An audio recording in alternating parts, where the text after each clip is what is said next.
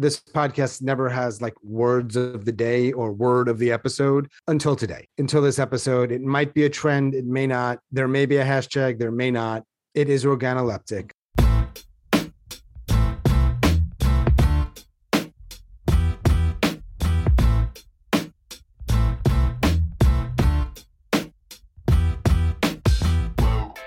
Hey there, and welcome to Grit True Stories That Matter. Grit is a weekly podcast about stories, the contemporary, personal narrative kind of story, and the people that craft and tell them. Why, you ask?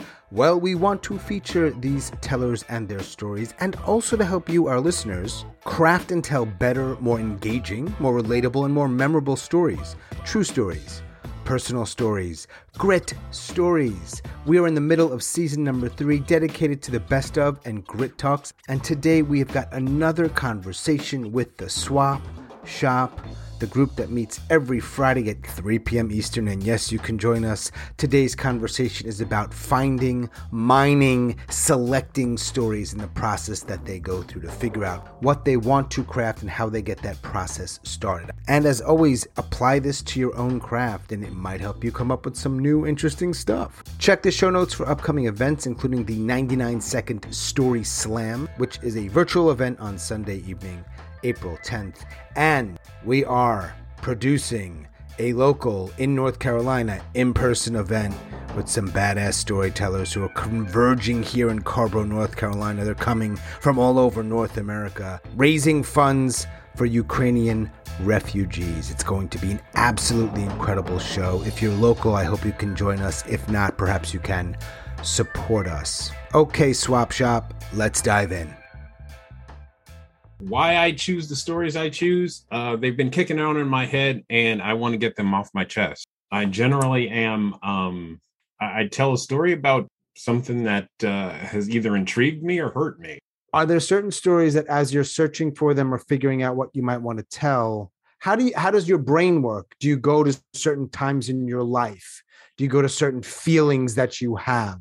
I am a uh, complex kettle of fish on that one. I try to write every day. And then on top of that, do a lot of subconscious work. Something might spark uh, a thought, and then I think about it before I go to sleep. And usually throughout the night and in the morning, there's something there. If you get into the discipline of writing daily, then you are looking for stories. And that's how I mind my stories. To me, it's uh, just uh, the paradox of daily life because we're supposed to be having a good time and it's supposed to be easy. But my stories come from when it isn't easy. Because, and when I rake through my life, I just see that every kind of fear and calamity produces a story. And that's why it's kind of frustrating these days because my life has become rather tranquil and not much stuff comes up. I am always curious to see how I felt about it and where it went and where it landed. That's called the arc, the arc of life. And that's how I hope it expresses itself in a story. So, how I choose them, I mean, I write every day. I write just to spew out what the inside of my head is. I don't read it. I don't think anyone else could read it because the handwriting is so execrable. But it's in there because I think there's something about from the head onto the page that sets things in a certain way, and then I can release it, kind of a mysterious alchemical process. But in, in, in any case, sometimes I will be looking for, I love prompts. And if I get a prompt, I like to run with it. Sometimes those prompts can be a theme in, in a slam, and then I'll take it and see what comes up. It's just, um, it's a whole bundle. It's like it, it's like pulling through a button box. Ah, I remember that button. I remember what it fell off of. I loved that garment. I hated that garment, etc. Neshama, I really like that you reference that when your life doesn't feel like a lot is happening and there's a lot of movement, it might be more challenging to at least snag stories from that time. Uh, I think it's doable. I think it might be a little bit more, take a little more something. I don't know what that something is. Okay, the something is is shrinking it down. So a tiny experience like frustration with a mattress pad becomes like Matterhorn. You heard that this afternoon. Indeed. Other thoughts on how you select stories, how you figure out what you want to tell or craft? Tracey. Like Kory and Neshama said, you pull things from from your everyday life and boil them down into stories or take things from prompts. But also when you look around at events going on around you, you see things in the news, you watch movies, you watch television, you hear things and see things that you react to because they bring up feelings or thoughts or memories of things that happened in your life that maybe you haven't thought of in years. And I find that those turn into prompts for stories all of a sudden. The story that I just told today is something that I've been thinking about for a while because for a period of time, there seemed to be a lot of wealthy, famous people dying by suicide. And it kept bringing up the question of they seem to have everything. They were exceptionally wealthy and famous and at the top of their game. And why were they dying by suicide? Had, there was a national conversation about suicide is the is the result of a disease. It's the result of mental illness. It's, you don't not have suicide because you're wealthy. You have suicide because of a, a set of, of mental circumstances that are not being cared for. And that's what made me think of that is like, I'm very lucky. Not only did I not have cancer, but I did not have a depression so bad that I tried suicide. These things that are going on in the world around you bring up stories from your own life that you might not have thought of otherwise. And then, yeah, you do a lot of writing, a lot of subconscious work, and boil it down to stories. You boil it down to stories. I also wonder if this is a question that's harder for people who rely on the big life events as primarily their only stories or the really exceptional, crazy, funny, amazing, different, all potentially great stories, but we don't have typically a ton of them. No, if you're always waiting for like the wedding or the graduation or the vacation, you wind up with like six stories and then you you got to wait for mine and look for the little things. And unless someone's really skilled or maybe really funny or really has a certain skill set, you still got to work those stories sometimes. The events, even though they seem Absolutely. incredible to you, they don't usually land on us so wonderfully. I know for you it was really funny or really intense or whomever, but for us as the audience, you got to work the stuff and it's that same stuff that people here are talking about that help them find and craft stories from little moments that make those big moments little moments too and then good stories. That's why yeah lo- like losing virginity stories are never as as funny to everyone else as they are to you because it happened to you. They're never as funny to everyone else. Right. Almost nothing's ever as funny to other people as it is to like the primary person right? You have to be really skilled at that. Correct you had to be there. You don't want to tell those stories. You had to be there stories. if I had to be there, then the story's done. I'm not listening. Isn't a lot of this also about intention, sort of a macro why you're telling stories in the first place? And then also, sort of on a little more micro level, why are you trying to find a particular story on this Wednesday? Is it for a story competition? Are you invited to tell a story at a show? That's obviously some part of this. I used to teach art. I had to come up with ideas to prompt the students to be creative. And we used visual verbal synergy. It was a process. And it's what you hear and what you see. And then I incorporated even what you smell. They'd have to pick one, and then they would have to develop a story or a piece of art surrounding that. And that really worked well for the children. Then they could start emoting and evoking coming up with uh, some kind of art. During the pandemic over the last two years, you're not using all your senses. Stuff's not coming into you like it used to. So I'm like, okay, I will go back and do exactly what I did to the children, that particular theory, that practice, that lesson plan. Hang on. So you are using various prompts, visual, aural from the ear. Even more, you're adding uh smell and taste it sounds like sometimes. There's a word that i use that i came across last year and it's called organoleptic and that means of or pertaining to the senses and you can't tell an effective story without bringing the senses in. You, a sense of color a sense of sound a sense of smell um, a sense of taste uh, the sight of things Oh, just a second ago, your podcast was unable to process the idea of a picture of a burger, a picture of a delicious, juicy burger. Now, all of us who are in this Zoom room are able to see that picture and visually process that. Okay, so the eye sees and the brain interprets. The same thing with the rest of our smells, right? Or I mean, with the rest of our senses. We are olfactory senses, the, the sense of smell triggers long stored memory. We all fall prey to that.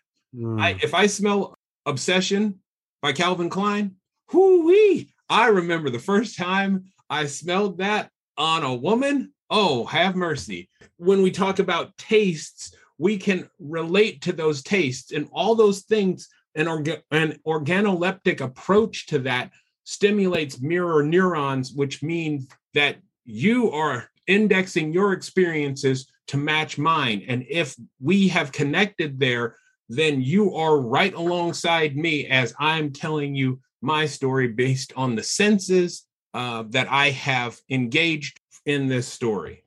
The chances of me not using the word organoleptic in the title of this podcast is zero.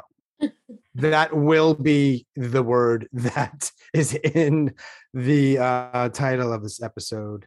Uh, Carolyn, who is newer to storytelling, by no means newer to all things creative and well what i'm learning about my own process at the beginning of this new adventure is that um, free writing you know just loose stream of consciousness writing every morning. There's a book called the artist's way that i have looked at and that that woman recommends something called morning pages where you write three pages you don't even read them but it loosens everything up. So, what I'm learning is that my stories come mostly from somewhere inside. And like Kory, I'll like wake up in the middle of the night. And, you know, I don't want to use the word haunted, that feels over dramatic, but I, you know, I wake up in the middle of the night with these ideas that maybe started with something I wrote in the morning. Then Neshama used the word curious, and I like that word too. I get freaked out by the word creative because I don't think I am creative, but I am curious and so I get curious about what's going on. Why am I not letting go of that event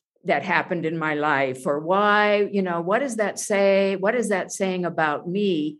And whatever it's saying about me, I get more and more curious about what's really happening. And it's one of the reasons I love this group is because in feedback, people ask you to go deeper you know, like, wow, I don't understand. Why did you want to play the piano? I'm like, I don't know the, I don't fucking know. But then I have to think why I did. So curiosity and then then I I try to figure out if I had this feeling of being trapped in a marriage to take an example other people probably have too I can't be the only person in geologic time that has felt trapped in a marriage you know, I try to identify what might be universal that could connect with an audience. And so that's what I'm discovering about my style as I enter this new adventure of telling stories. By the thank you, Carolyn. By the way, Neshama, don't you have a dear friend of yours who is a big time writer on creativity and writing? What's her name again? Anne Lamott. And he wrote, you know, Bird by Bird. Does that book cover or discuss at all the idea of process or creativity? It's or... all about process and creativity, and but mostly mostly about us, as I remember correctly, because it's been so long. Um, shitty first drafts. Just mm. keep putting them out, putting them out, spewing them out, and then gradually things take shape. But if you start to edit yourself before you even start to think and feel, you're going to be screwed. For me, it's similar to what Carolyn was saying about curiosity. Like something happened and I felt a certain way and I'm maybe not clear on there's just some feeling. I want to explore that. That's the reason why I would be like, yeah, that's the story I want to start. And then to connect that to what Neshama just said, interestingly, I find that once I get to a point, I start talking it out a lot. Once I get over the hump, and that might take an hour or two or way more, it starts to take shape in a new form. And I think that's part of how my brain works with loosening up a little bit and not editing and just letting it flow. Like I've got the idea of it. I think I know where it might end or how but the other stuff and it just starts to so that's not really the original question around how i selected but once you've given it life and given it three dimensions then you can turn around and look at it from a number of different perspectives if you're editing it while you're doing it, you're screwing it over because you're calcifying mm-hmm. it. If you just give it life and let it breathe for a little while and then start spinning it, all of a sudden you're going to start to see different angles that you never saw before. Turn the right. 90 degrees, turn it to get another 90 degrees. That's why I think in these groups and other groups, whether it's story or other stuff, unless someone's very clear on like, look, I want to get my ending stronger, I want it to be funny, help me find the humor. That's pretty specific. But when someone's like earlier in the process, I think we help them most by asking those bigger questions and letting that just move around and letting them play with it and then getting more narrow in many respects, and this is also the paradox of storytelling, the more specific you are, the more weirdly universal it gets. It needs all those points to go boing, boing, boing, boing, boing. And you don't have to think of the overarching because we, the listener, will do the overarch for you. Boom. So don't get hung up on that. Mm, go small and then you go big. Like by going small, you get it big. You have these big events and people waiting for the big event. We have far more little events in common than we do these big events. And our day to day little events are the things that we fill our lives with. And whatever meaning that we can assign to those little events is the thing that binds us together. All of us have struggled with that damn bed sheet. Right? It's also the natural tendency of people to find how this is about them they will find the way to relate what you're talking about to their lives. So even in the smallest, most detailed thing that you're talking about, they can see themselves in it. They want to see themselves in it. And I think they don't even have a choice, right? It's what we do. It's just what we do. You said the what we do, it, but it's the why we do. Back to the why. We want to desperately feel connection with, uh, yes. with the world out there and everyone else and ourselves. Somehow telling yourself your own story is an incredible ground. Not to be dramatic here, but desperate is the right word. Yeah. If organoleptic isn't the right word, then desperate is the right word. But they can share the stage. If it wasn't clear enough, this podcast never has like words of the day or word of the episode until today. Until this episode, it might be a trend, it may not. There may be a hashtag, there may not it is organoleptic. And if you don't know what it means, look it up. Use the organolepticness, uh, organolepticness. Just figure out what it means exactly. Try to apply it in your stories. And if you're confused, contact Kory Thomas May. He lives in Iowa.